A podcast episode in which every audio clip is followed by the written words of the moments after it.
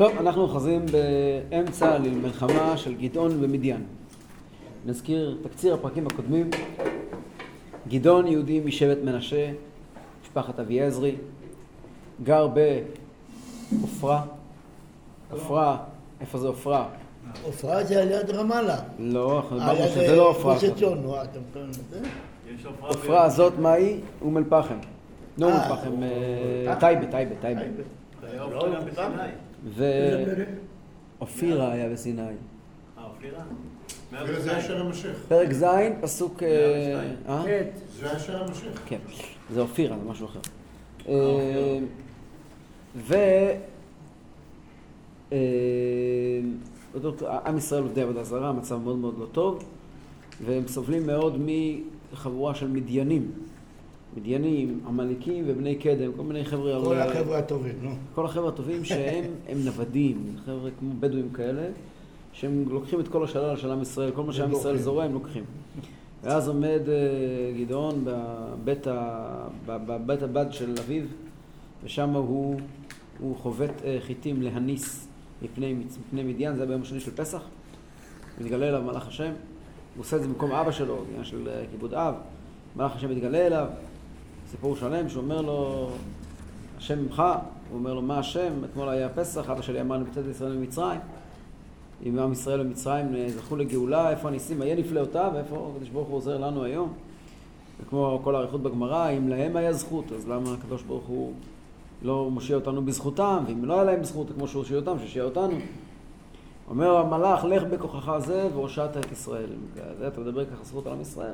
הוא מצווה עליו לעשות פעולות של מסירות נפש, לקחת את הפער של עבודה זרה, ולשחוט אותו להשם, ולהקים קורבן.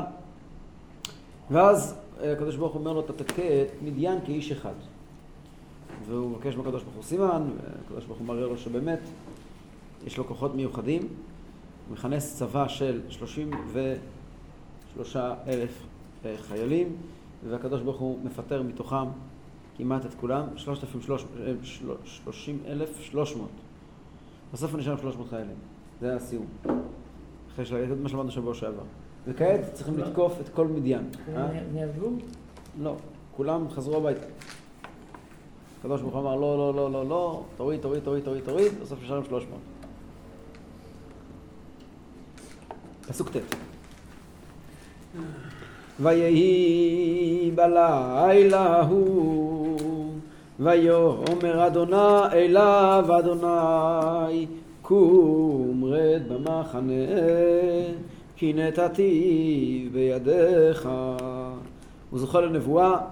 הקדוש ברוך הוא אומר יאללה, צא לפעולה. המילה קום מזכירה לנו את מה שנאמר בתחילת ספר יהושע, שהקדוש ברוך הוא אומר ליהושע ואתה קום. כלומר, פה שמסבירים, תתנער, קח כוח, זה לא פשוט. אבל הניצחון מובטח, ונתתיו בידיך בלשון עבר, כבר, כבר, הסיפור כבר, ברוחניות כבר הסיפור נגמר. אתה רק צריך ללכת לקצור את הפירות. גדעון עדיין חושש, אנחנו רואים את החשש שלו לאורך כל הדרך, הוא עדיין לא לגמרי בטוח שהוא ראוי לנס. הוא מחליט, והקדוש ברוך הוא אומר לו, אני יודע שאתה פוחד, בואו נראה. פסוק י' ואם ירא אתה לרדת, רד אתה ופורה נערך אל המחנה. לך אתה לבד קודם כל עם פורה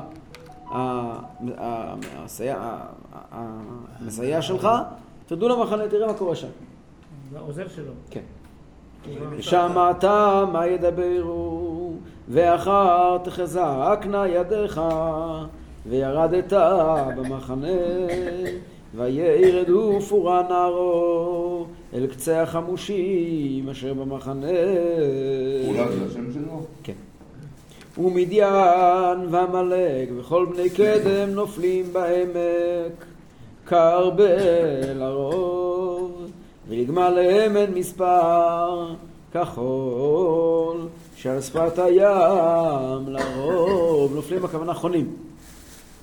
ויבוא גדעון והנה איש מספר לרעהו חלום ויאמר הנה חלום חלמתי והנה צליל לחם שעורים מתהפך במחנה מדיין ויבוא עד האוהל ויכהו ויפול והפכהו למעלה ונפל האוהל.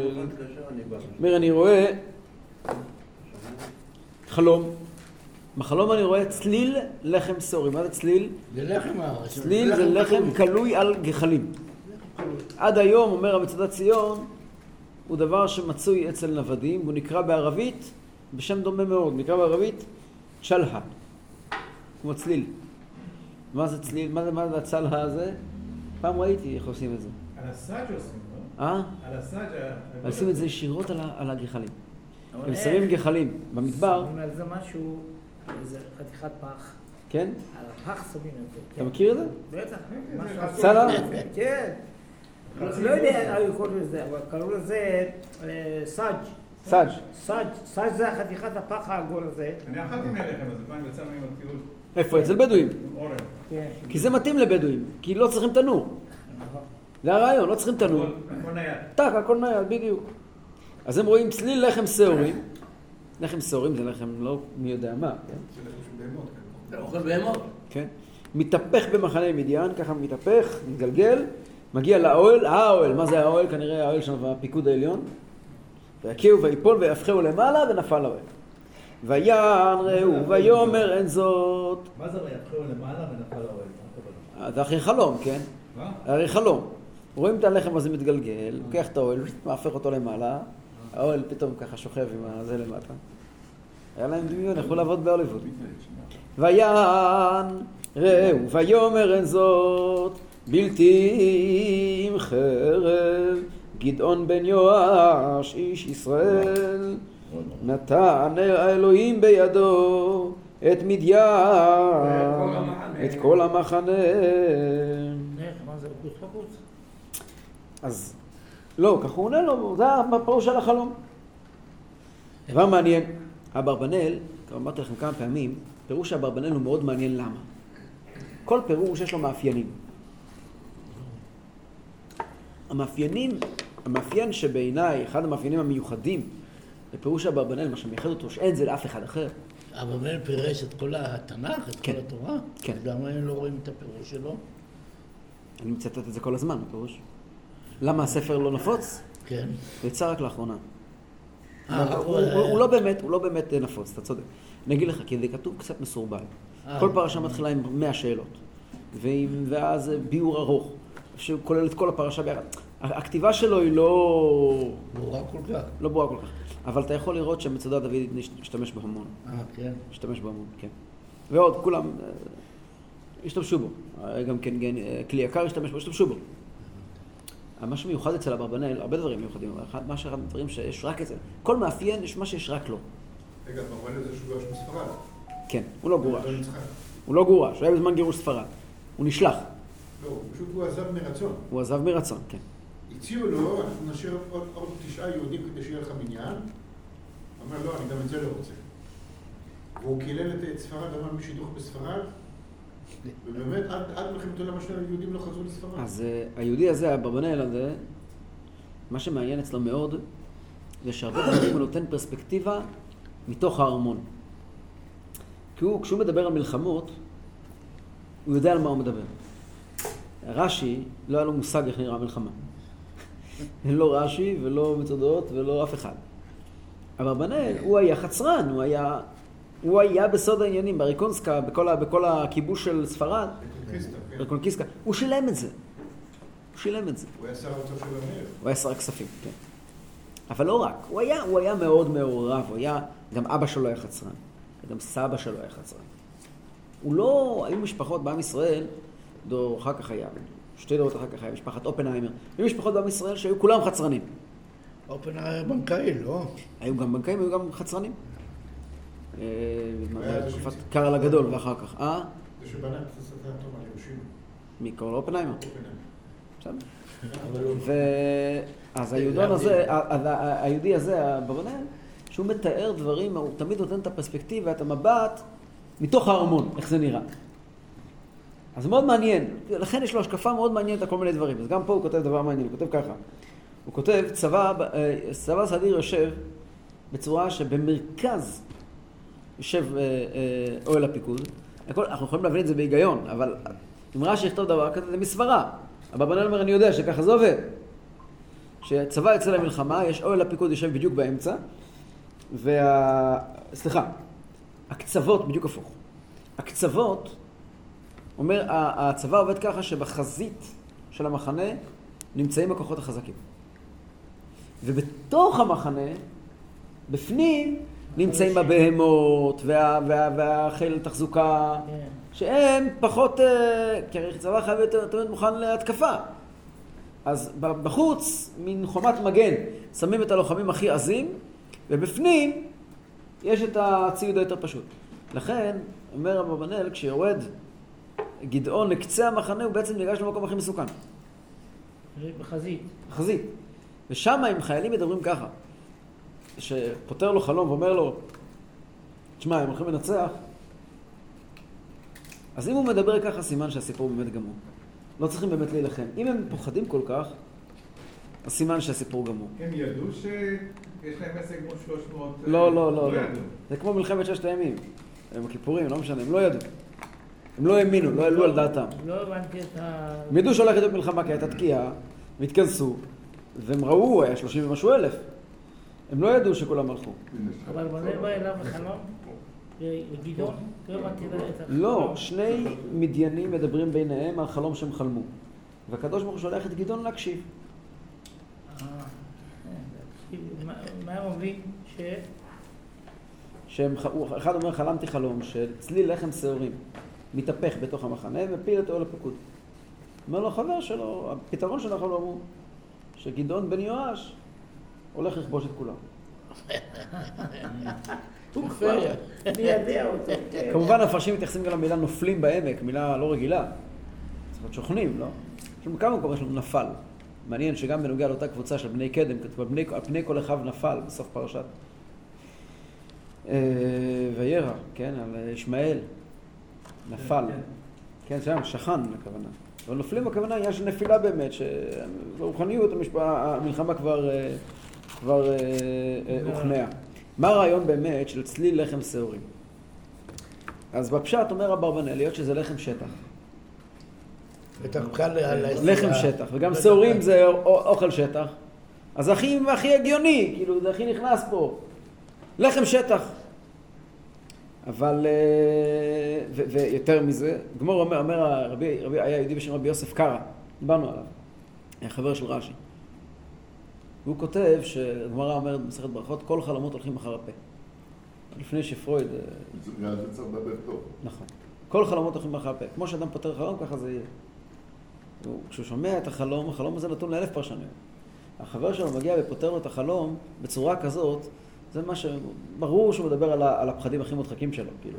לא צריכים את פרויד כדי להגיד את זה. זאת אומרת שאיפשהו עמוק בלב שלהם יודעים שהם עומדים מול השם אלוקי ישראל, ולא רק מול עם ישראל, ובמקומות הכי מודחקים שלהם, הם, זה, זה החלומות שלהם וזה הפתרונות שלהם, מה שכמובן נותן את ה... הוא לא מצליח לפתור את זה בצורה חיובית. למה, מה, מה ההיגיון בתשובה? אז רבי, רבי יוסף קרא כותב ככה, אם משהו מתגלגל בתוך המחנה, כנראה הוא מגיע מלמעלה, כי הרי הם בעמק, מה שמתגלגל בכוח הכבידה מגיע מלמעלה. מי נמצא למעלה? מחנה ישראל. אז כנראה שהכוונה היא לישראל שיורדים לעמק. ככה זה ההיגיון שבפתרון. וכאילו, ולמרות שמדובר על צליל שעורים, שצליל שעורים דבר פשוט ולא מכובד, והנה הוא הופך את האוהל. אז ככה אנחנו זלזלנו בגדעון בן יואש, אבל הוא עומד להפוך את כולנו, זה, זה הרעיון. לגדעון היה פה שני סימנים של ניצחון. גם בעצם החלום, הקדוש ברוך הוא הולך תקשיב את החלום שלהם, וגם הפתרון. שניהם מצביעים על, על, על, על העליונות שלו שהוא הולך לנצח את מחנה, מחנה מדיין. מדיין. מה באמת המשמעות העמוקה של הצליל לחם שעורים? אז חז"ל אומרים בפסיקתא, מהו צליל? צליל מלשון צלול. משהו נקי. מה נקי? אותו דור היה נקי מצדיקים. כן, כבר דיברנו על זה כל הזמן. היה פה דור רק עם חסרונות, נקים מצדיקים. מה הם ניצלו? צליל לחם שעורים. מה זה לחם שעורים? שעורים, דיין, איזה מצווה יש לנו עם שעורים? איזה מצווה יש לנו עם שעורים? פסח. מה בפסח? איזה מנחה? מנחת העומר. מתי התחיל כל הסיפור? ביום השני של פסח, בזמן הקרבת העומר. זאת אומרת, העומר פה, הלחם סעורים, הנפת העומר, היא מה ש... שאותה קימו באותו יום במשכן בשילה, היא מה שבעצם מכניעה את מחנה מדיין.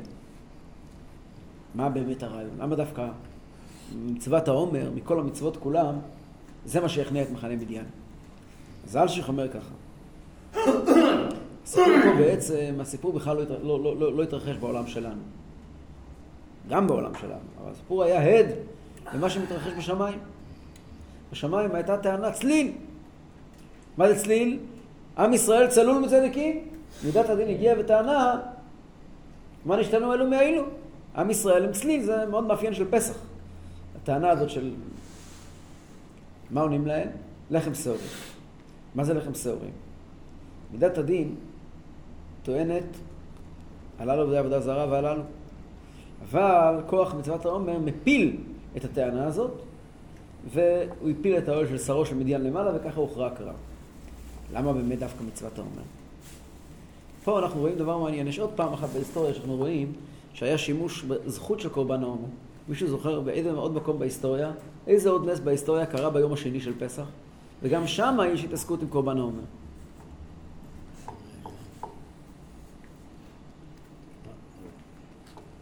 חז"ל מלמדים אותנו, בלילה הוא נדדה שנת המלך, נכון? אצל אחשוורוש. אז מה היה שם? אז כתוב שכאשר הגיע, הגיע המן, הלך אחרי מרדכי, מדרש אומר, הוא מופיע בגמרא במגילה. נכנסו לחיידר, עשרים ושניים אלף תלמידים, וכתוב שראה, המן ראה את מרדכי, מלמד את הילדים הלכות קמיצה, של מה? סעורים. של סעורים של קורבן העומר, זה היה אותו יום. וזה מה שהכניע. הסעורים, שוב פעם רואים את העניין הזה של סעורים, מה הסיפור של סעורים? שמבחינת הדור, גם הדור של מרדכי מזכיר את הדור של מדיין, היה צלול מן הצדיקים. הרי זה היה, בלילה הוא, היה תקופה של, של, של, של היעדר גדול שלא, עם ישראל אינו מסורת של אותו רשע, והם השתחוו לצלם. באמת, היה מצב רוחני מאוד קשה. ופה מגיע שוב פעם קורבן העומר. מה הסוד שקורבן העומר, שדווקא הוא יודע לטפל במצבים כאלה של צליל, של חיסרון? כן, סליחה. בתקופת מרדכי היהודים היו ממש עובדי עבודה זרה? לא. איך אומרת הגמרא? מסכת מגילה. אז בשביל הסביר להם אוכל קשה, זה מסיבה של ה... הם גם הקריבו קורבן העומר. עובדי עבודה זרה זה לא סתירה. גם וגם. רואים שעומד עומד עומד גדעון ואומר, אבא שלו עובד עבודה זרה, ואומר, אמש יקרני אבא בצאת ישראל ממצרים. עם ישראל, בכלל כל הדורות צריכים לדעת, עם ישראל מעולם לא עזב את התורה. מעולם לא. בדיוק. כי לא תשכח מפי זרעו. עם ישראל מעולם לא עזב את התורה. כן, עשו שטויות כל הזמן.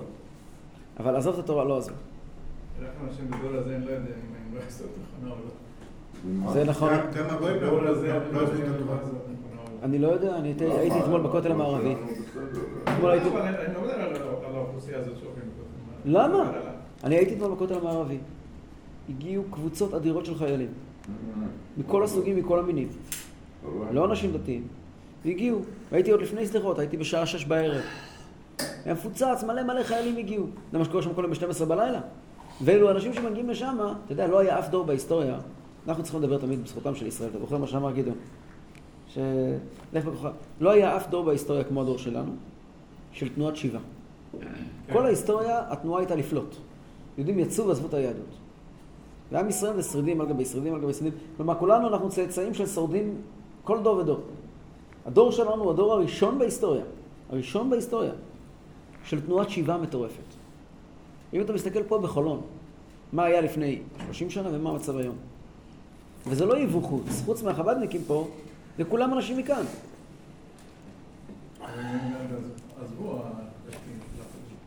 והכל פה זה אנשים מכאן, אנשים מכאן. התנועה של תשובה פה היא מאוד מאוד חזקה, דבר לא רגיל. דבר לא רגיל. בכל אופן... המדיה עוזרת הרבה בתנועה של התשובה. נכון. עוד לפני כן היה, עוד לפני כן היה. אפילו באזורים היוקרתיים, כמו ספיון וקרשמרה, מקומות כאלו, יש גם ככה... בתי כנסת ספרדים, אשכנזים, בוודאי, בוודאי.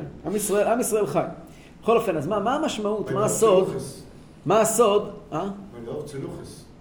אפסלוחס, כן. מה הסוד של עומר סעורים? אנחנו יודעים שהיום חיינו, אפשר לדבר את הפנימיות, חסידות. התאומה בעולם, כידוע, קיימת מכוח הקדושה.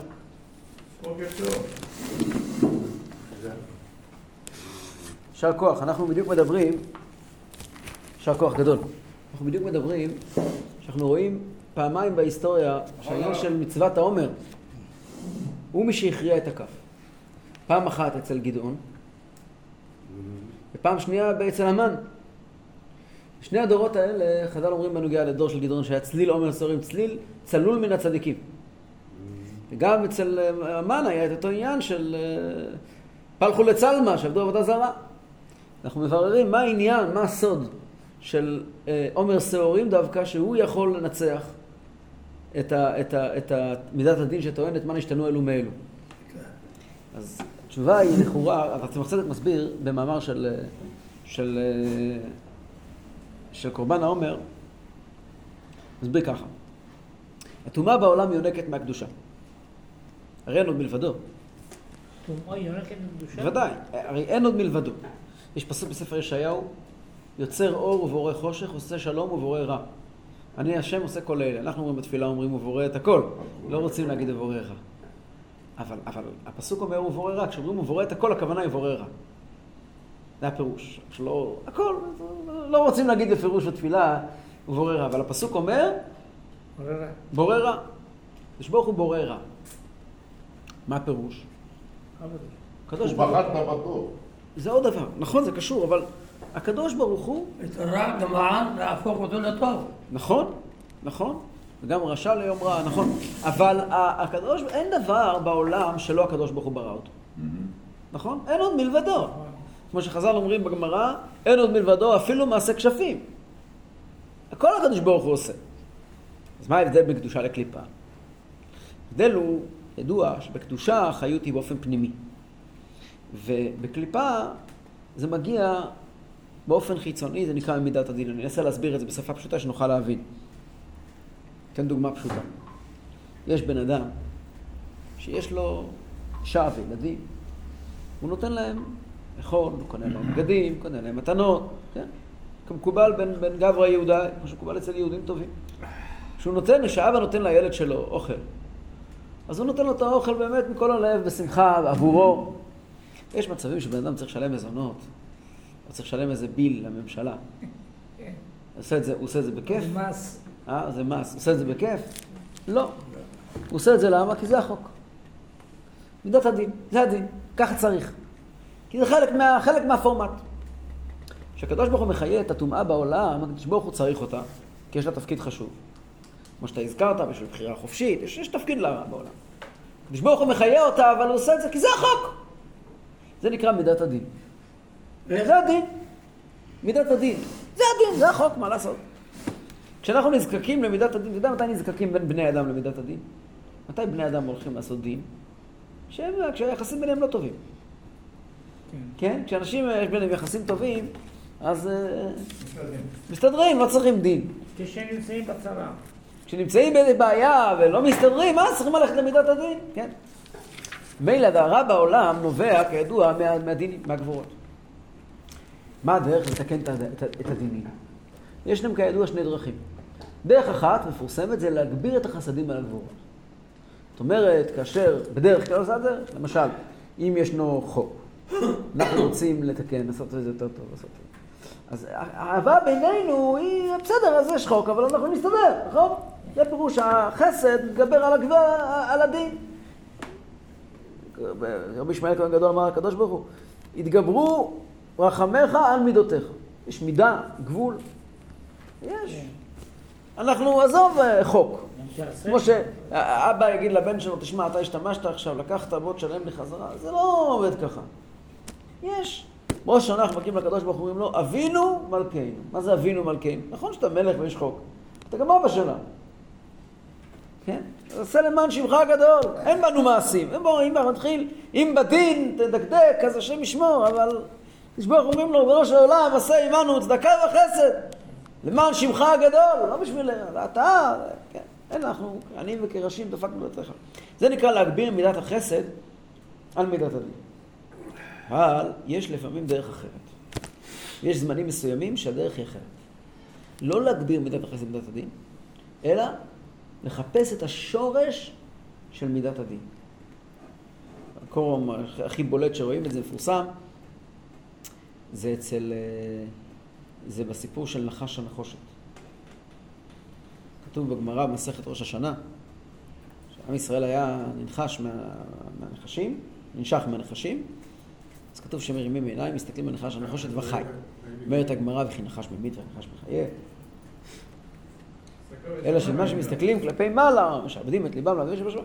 מסביר אדמו"ר הזקן בליקוטי תורה פרשת חוקת, שצריכים להסתכל מה השורש של הנחש. נחש כאן למטה, נחש הקדמוני, זה היצר הרע, זה השטן, זה כל העניינים הלא טובים. אבל בואו ננסה להיזכר למה הוא בכלל פה. מי קרא לו? בואו נסתכל למעלה, בואו נסתכל בשורש שלו. שורש הדינים. אז יש כזה לשון בקבלה מפורסמת, אין הדינים מתמתקים אלא, אלא בשורשה. כלומר, בואו נחפש מאיפה זה מגיע. כשהולכים לשורש מתגלים שבעצם זה בעדינו, זה לא נגדנו. איך? זה בכלל בעדינו, זה לא, זה לא נגדנו. דוגמה לדבר. יש, בצבא עושים סימולציה. חיילים שלנו מול חיל אויב. אז הדרך הפשוטה לנצח את הסימולציה, וכשהחבר'ה שלנו חזקים יותר וטובים יותר, ומנצחים את החיל אויב. זה נקרא להגביר חסד על, על, על דין. אפילו לא מצליחים, אז מה עושים? אז אתם מודיעים, אוקיי, הפסקנו את זה, אתם הרי, אתם הרי גם משלנו, הרי סימולציה רק. אתם הרי גם משלנו, הכל משלנו. תתברר שבעצם למה אתם פה? עבורנו. אז, אז, אז הספור נגמר. אתם רוצים לנצח את מידת הדין, ואין לנו מה לתת לה, אין לנו פור עליה, אז מגלים מאיפה היא מגיעה. מה המקור של הנחש נחושת? אותו דבר פה. עומר, עומר, כידוע, עומר סהורמיה של בהמה. אכל בהמה, שורש מידת הדין. מקריבים את מידת הדין לגבי המזבח, פירושו של דבר, מרימים ומרוממים את מידת הדין לשורשה העליון, מגלים מאיפה היא מגיעה. כהמתקת הדינים בשורשם. זה בעצם מה שהיה אצל המן הרשע, שעם ישראל לא היה זכויות. מגיע מרדכי ואומר, כן, כן, כן, אין זכויות, אין זכויות, אבל כל הסיפור הזה הוא בשבילנו הרי. כל הצדדים של הסיפור זה הכל בשביל עם ישראל. כך הוא ביטל את מידת הדין. וזה מה שגם היה עם גדעון. ראינו גדעון עצמו עובד עבודה זרה, אבל הוא לוקח את העבודה זרה בעצמה ומקטיר אותה. הוא מגיע ואומר, הכל והקדוש ברוך הוא גמרנו, אין עוד מלבדו. ומידת הדין מתבטלת לא בגלל זכויות של מידת הרחמים, מידת החסד, אלא בגלל שבשורש שלה היא גם טוב, טוב גמור. וזה הרעיון שצליל עומר סהורים מתהפך במחנה. מתגלה מה השורש האמיתי. אולי יש לומר שלכן גם כן הוא שמע את זה מהצד שלהם. זה לא הפירוש הוא שמע, איזה נביא הגיע אליו ואמר לו, אתה תנצח אותם. כשברוך אומר לו, לך תשמע מה הם אומרים. כלומר, לך תשמע מה חבוי אצלם, החלומות שלהם, מה מידת הדין אומרת. מה מידת הדין אומרת? מידת הדין אומרת, אני שייך את הקדוש ברוך הוא. עם ישראל צריך לנצח. טוב. פסוק ת' ויהי כשמוע גדעון את מספר החלום ואת שברו וישתחו וישוב אל מחנה ישראל ויאמר קומו כי נתן אדוני בידכם את מחנה מדיין. סתם סוגריים, דבר שאפשר ללמוד מהפסוק הזה לחיים. יש כאן שלוש מאות לוחמים. רק גדעון ירא. הקדוש ברוך הוא מראה רק לגדעון. גדעון מגיע ואומר קומו. והם קמים. מה לומדים מזה? לומדים מזה מה זה כוח של הנהגה. הנהגה. כשהמנהיג לא בטוח בעצמו, המצב יהיה לא בסדר. אבל ברגע שהמנהיג בטוח בעצמו ויודע מה הוא רוצה, כולם ילכו אחריו. את זה אפשר לראות בתא המשפחתי. ואת זה אפשר להיות בתא הציבור, במרחב הציבורי. הרבה פעמים אנחנו רואים שהמנהיגים שלנו לא יודעים מה הם רוצים מעצמם. הם לא מאמינים בכלל בזכותנו על הארץ הזאת. היום פה במקרה, הם נמצאים פה איכשהו, והם מתחילים לבלבל את המוח. אז כל הסיפור מסתבך. בכלל לא משנה, העם, העם, העם הוא בסדר. אבל המנהיגות, יש כוח עצום. יש שיחה ארוכה של הרבי, שהרבי מדבר על ההבדל בין בלק לבין, להבדיל בין משה רבינו. בלק כתוב, היה בלק, בלק בציפור הוא מאוד פחד, כן?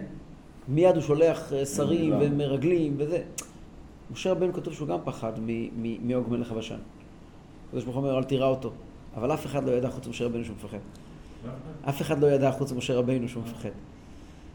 כי המנהיג צריך להקרין ביטחון בצדקת הדרך. כשהוא מגיע, וככה זה הסדר, כשהמנהיג מגיע ואומר, קומו, הם יקומו. זה משה רבנו היה אליל, ובלילה אחד הכל התהפך נגדו. כי הוא לא היה בטוח בצדקת הדרך. ויחץ את שלוש מאות האיש, שלושה ראשים, ויתן שופרות ביד כולם וחדים ריקים, ולפידים בתוך העקדים, ויאמר עליהם, ממני תראו וכן תעשו, והנה אנוכי בא בקצה המחנה, ויך אשר אעשה כן תעשו. ותקעתי בשופר אנוכי וכל אשר איתי, ותקעתם בשופרות גם אתם סביבות כל המחנה, ואמרתם לאדוני ולגדעון.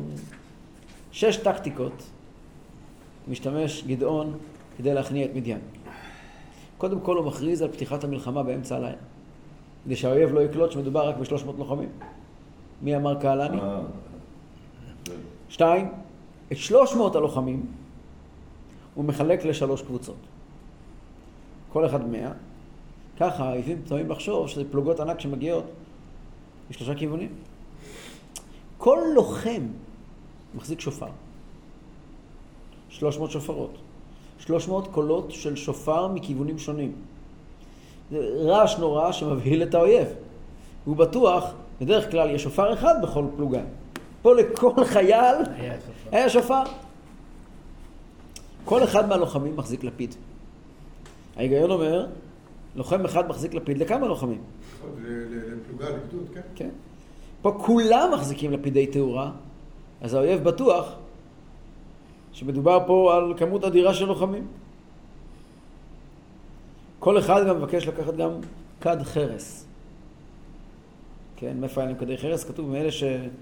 שהמגויסים שחזרו הביתה ישירו. ושם הוא מסתיר את אור הלפיד. רק ברגע שניתן האות, בבת אחת כל המרחב הוא ארבע אורות. בבת אחת זה הבהיל לחלוטין את האויב, וגם עצם ליפוץ הקדים, כפי שכבר נראה, גם היה רעש נורא והיום, בבת אחת וכל מיני כל כך הרבה כיוונים, וגם היה רעש נורא ומפחיד. זה מה שלא שאלה רק שרוב בזמנו עושה בזמן התעלה, הרי מה את חיילים לא הולכת תעלה? לא, לא, לא הולכים לכיוון, זאת אומרת, אתה שם. תן להם שפרות. לא, לא, לא, לא. הפידים. לא, היה למשל בהחלט פלוגה אחת, היו יורים, יורים, יורים, ואחר כך עוברים למקום אחר. זה המצרים החשוב שזה... זה כמה פלוגות. זה כמה פלוגות. כן, ככה היה כמה, גם כוח צביקה ככה ועד לא, וקהלני, כל החבר'ה, ככה זה היה השיטה. והפקודת הקרב להשם ולגדעון מזכירה ללוחמים שהניצחון הוא מהשם, ורק נוסעים רק בדרכי הטבע, אבל הניצחון הוא מהשם. רש"י מביא גם איזשהו מדרש לא ידוע, שלמה היה פה קולות ולפידים כדי להזכיר להם את מתן תורה. מתן תורה. ולהזכיר כלפי שמעיה גם את בחירה בקדוש ברוך הוא בעם ישראל בתורתו. מה זה חרב להשם ולגדעון? גדעון משתף שם שמיים עם השם שלו. אז רש"י מביא את, את יונתן בן עוזיאל, שמתרגם, חרב הורגת מלפני השם ומנצחת על ידי גדעון. מתענת, הניצחון האמיתי הוא מהשם, ובשטח הניצחון מתבצע על ידי גדעון. אברבנל מסביר למה זה כל כך חשוב, המילה גדעון, כי גדעון ירד לשטח ושמע את הלוחמים מדברים. מה הוא שמע אותם אומרים? שגדעון בן יואש עומד לנצח אותנו, נכון? אז הוא הבין שהשם שלו הוא קלף. הוא קלף. ולכן הוא משתמש, אומר להשם, הוא גם מזכיר את השם לגדעון, כדי שהבינו שזה דבר מאוד מעניין. העניין הזה שגם אפשר לדבר על זה, העניין של הנהגה. כי כמה מקומות, כמה עניינים שהיה מהרבי על אנשים, כמה סיפורים. מנהיג צריך להיות מוכן להיות בפרונט. ולהיות מוכן להגיד, כן, אני לוקח אחריות.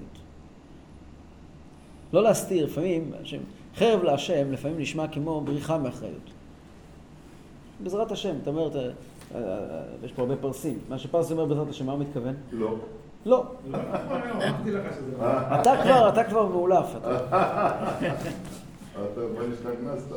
שמעתי לו את הכלל, לא נמשיך. תקשיב, כל פעם שאתה שובל את הכלל, אני מקבל את זה עוד פעם מעשרה אנשים באותו יום. בעזרת השם פירושו לא. למה? כי אנשים אומרים בעזרת השם בכלל, הם בורחים מהאחריות. כן, אתה שואל בן אדם, פעם היה סיפור עם אחד שבחורה חזרה בתשובה, והתחתנה עם איזה בחור, גם חרדי, אני יודע מה, ואבא שלה פוגש את הבחור, מה אתה מתכוון לעשות אחרי החתונה? אז הוא אומר, בעזרת השם.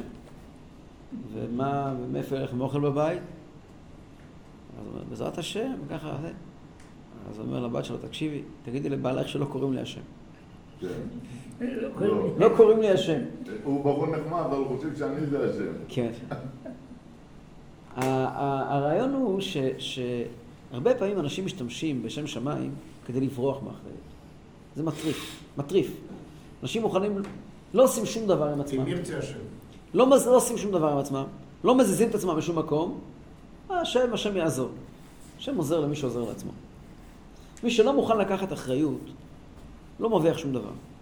מגיע פה גדעון ואומר לה, השם הוא לגדעון. אני כאן במרכז. אתם יודעים מה? אם תפסידו, זה אני. להיות מסוגל באמת לעמוד בפרונט. לא רק, לא רק, לא רק להגיד בעזרת השם. לבוא ולומר גם אני פה, אני פה, בשליחות השם, אבל אני פה. ואני פה גם לכישלון וגם להצלחה, לכל דבר. להיות מוכן לספוג את החיצים באמת, זו גדולה עצומה. זו גדולה עצומה. דרך כלל אנשים... אצל גדעון רואים את זה בצורה ברורה, אבל אצל כל המנהיגים רואים את זה באיזשהו מקום. משה רבנו לא מתחבא. לא, משה רבנו היה יוצא מהכלל, אני מדבר על ה... ויהושע בן נון לא התחבא. ראינו, המתמיד בפרונט. דבורה, אנוכי להשם, אנוכי השירה. מנהיגי ישראל האמיתיים, לא, לא, לא התחבאו, לא. לא התחבאו. לא כל המלכים היו ככה. למה?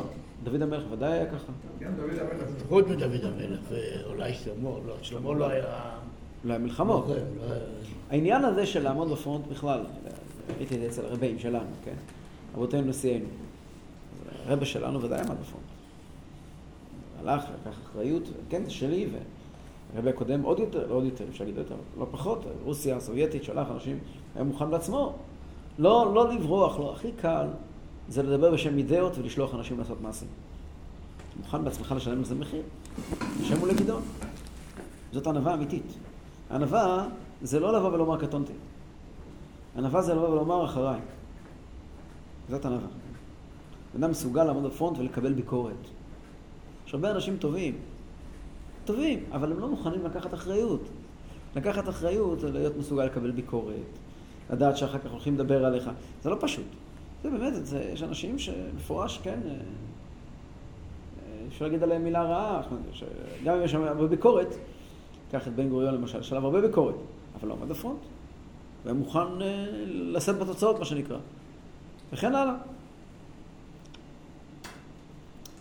כן, אלשיך אומר, למה הוא אמר להשם הוא לגדעון?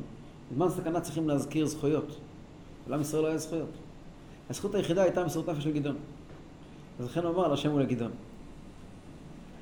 והרלב"ג אומר, שמהפסוקים האלה לומדים, גם כן מאוד אופייני לרלב"ג, שגם כשיש לאדם את כל ההבטחות מהשם, צריכים לעשות כלים בדרך הטבע.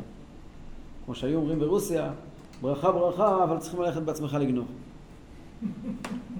פסוק יוטט. ויבוא גדעון, ומהאיש אשר איתו, מקצה המחנה,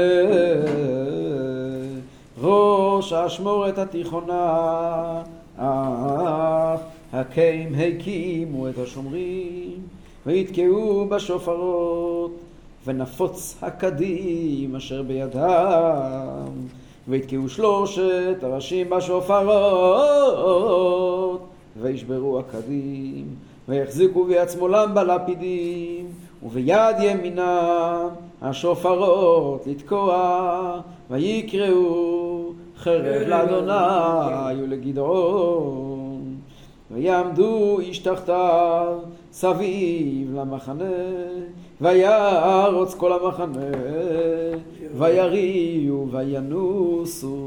וואי וואי וואי, מה שפה הולך. כבר נמשיך הלאה. מה שקורה פה, הם הולכים, מוצאים את הזמן, מתי הם מוצאים לצאת לשטח? בזמן החלפת משמרות.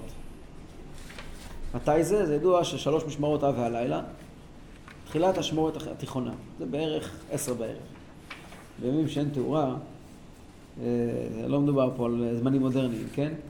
לילה זה לילה, אנחנו מרגילים להתחיל את הלילה, אצלנו הלילה מתחיל ב-אחת עשרה בלילה, עשר בלילה, אבל שם הלילה מתחיל כשיש, כשיש צד הכוכבים, זה כבר לילה, לכל דבר ועניין. עשר בלילה, אחת עשרה בלילה, זה מאוד מאוד מאוחר. זה תחילת השמורת התיכונה, זמן החלפת שופרות, משמרות שהיה עסק קצת רופף, ואיך שהם הלכו להרים, להעיר את השומרים שהחליפו אותם, באותו זמן כולם תוקעים בשופרות ומנפצים את הקדים ומתגלים הלפידים. שלושת הראשים, זאת אומרת שלושת הגדודים, או שלושת ראשי הקבוצות, תוקעים בשופרות וכולם אחריהם, והם לא, לא מתקרבים למחנה, עומדים כל אחד על המקום שלו. ויעמדו איש תחתיו, מאפשרים לצבא מדיין לטפל בעצמו.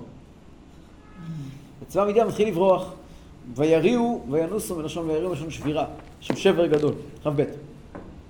ויתקעו שלוש מאות השופרות, וישם אדוני את חרב איש, ברעהו בכל המחנה, וינוס המחנה, עד בית השיטה צררתה, עד שפת אבל מחולה על טבעת. בית השיטה פה... יש פירוט של המלחמה כמו כאן? אה? כן, ממש מפורט את המלחמה. כן, כן, ממש אפשר לראות את זה. יש פירוט כזה? יש מקומות כאלה, כן. ביהושע יש. גם בעצם, גם בשמואל יש, בטח יש, יש. אז המחנה בורח לאן? לבית השיטה. מכירים את קיבוץ בית השיטה? איפה זה? גם בהם. עבר ישראל. כן, זה אזור של... מאיפה יודעים שזה האזור של בית השיטה, דרך אגב? הערבים קוראים לאזור ההוא שטה, שם הכלא שטה. כן, לא רחוב. ומזה יודעים שזה בית השיטה. ומשם בחחס ארוכים יש מלחמת יום כיפור בית השיטה. כן, כן, כן. עד צררתה, צררתה זה צורתן. שם זה שנים עשר מיל, ככה זה אומרים בירושלמי, מאדם העיר, השפך היבוק. בקיצור, לכיוון ה... ה... הם אומרים הרי לחזור, המדיינים, איפה זה מדיין? מדיין זה אמרנו, זה בצפון סעודיה. אם הם נמצאים עכשיו בעמק ישראל, הם אמורים לחזור במסלול של הרכבת החיג'אזית. הרכבת החיג'אזית. תשעים, לא? אה? לא, לא, לא. לא. הם צריכים את הרכבת החיג'אזית. לא כביש שישים, צריכים לעבור את הירדן. משם לרדת. ועומדים לחדש את הרכבת החיג'אזית, אתה יודע. הולכים לחדש את הרכבת החיג'אזית. הסיבה שיש רכבת עכשיו עד בית שאן, זה כדי שכאשר יהיה את הרכבת החיג'אזית, יוכלו לחבר את זה. חכים לשלום עם סעודיה. לא, חכים לשלום... למה הסורים? סעודיה, סעודיה.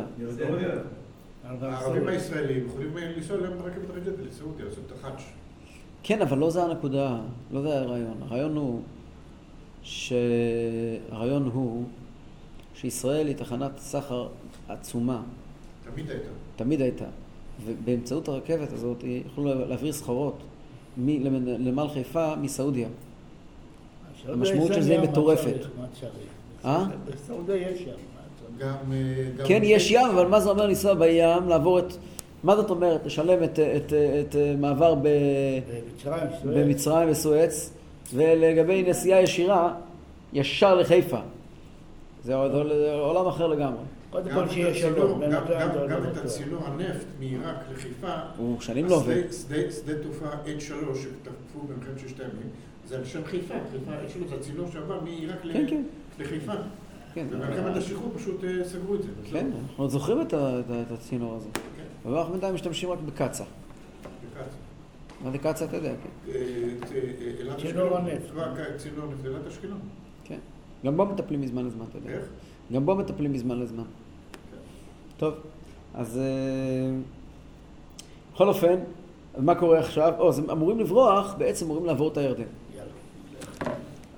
ככה אתה עוזב אותי? מה אני אעשה, רב שמואל? יש לי את זהו. טוב, בסדר. שלא יתחול את האופנה. אופנה. עד טבעת, טבעת, זה עיר שנקראת היום רס אבו טבעת. ומעבר הירדן. קיצר, הם מתחילים לבוח לשם. ח"ג. ויצעק איש ישראל מנפתלי ומן אשר ומן כל מנשה וירדפו אחרי מדיין. כן, נפתלי, אנחנו יודעים איפה זה, ממש באזור אה, הכנרת, אשר, יותר צפונה, ומן כל מנשה. מה הדגש כל מנשה? כי מנשה הם מחולקים לשניים. יש חלק שיושבים בשומר, בצפון השומרון, ויש חלק שיושבים מעבר הירדן, בשטח הזה. חצי השני. חצי השני, וכולם יחד, כעת על, כולם כעת רודפים על מדיין. ומלאכים שלח גדעון בכל הר אפרים לאמור רדו לקראת מדיין ולכדו להם את המים עד בית ברא ואת הירדן ויצעק כל איש אפרים ולכדו את המים עד בית ברא ואת הירדן. בסוף צריכים איכשהו לעצור את מה שנקרא מעברות הירדן. יש שני מקומות שנקראים מעברות הירדן. מקום אחד זה ליד גשר אדם, מקום שני ליד יריחו. כדי שהם לא יוכלו לעבור ליד גשר אדם, מי יושב מעל גשר אדם? מעלה אפרים. נכון, זה סוף הר אפרים. שולח, שולח מנשה, שולח גדעון לבני אפרים, תרדו, מהר מהר מהר מהר ממעלה מנשה, ממעלה אפרים, תרדו מהר מהר מהר מהר מהר למטה, ואל תתנו להם לעבור את המים. ככה אנחנו נתפוס אותם. לא יהיה להם דרך לברוח, יש מכשול טבעי. וילכדו שני שרי מדיין את עורב ואת זאב, ויהרגו את עורב בצור עורב ואת זאב, והרגו ביקב זאב, וירדפו אל מדיין, וראש עורב וזאב, הביאו אל גדעון מעבר לירדן. כן? עשה להם עורב וזאב. אז המקום שבו הרגו את עורב קראו לו אחר כך צור עורב. המקום שבו הרגו את זאב נקרא אחר כך יקב זאב. לא יודעים איפה זה היום, אבל תפסו את ראשי מדיין. העניין הזה ממש מאוד מאוד נזכר בהיסטוריה שלנו. כמו שבתהילים נאמר, עשה להם כמדיין, כסיסרא, כיבין בנחל קישון. שיתמו נדיבמו, כעורב וכזאב, כזבח וכצלמונה, כל נסיכמו. אשר אמרו, נרשה לנו את נאות אלוקים. נכון? אומרים את זה בתהילים. כלומר, כעורב וכזה, ויש כאלה חושבים שאתם בעלי חיים. לא. הכוונה היא לשרי צבא מדיין.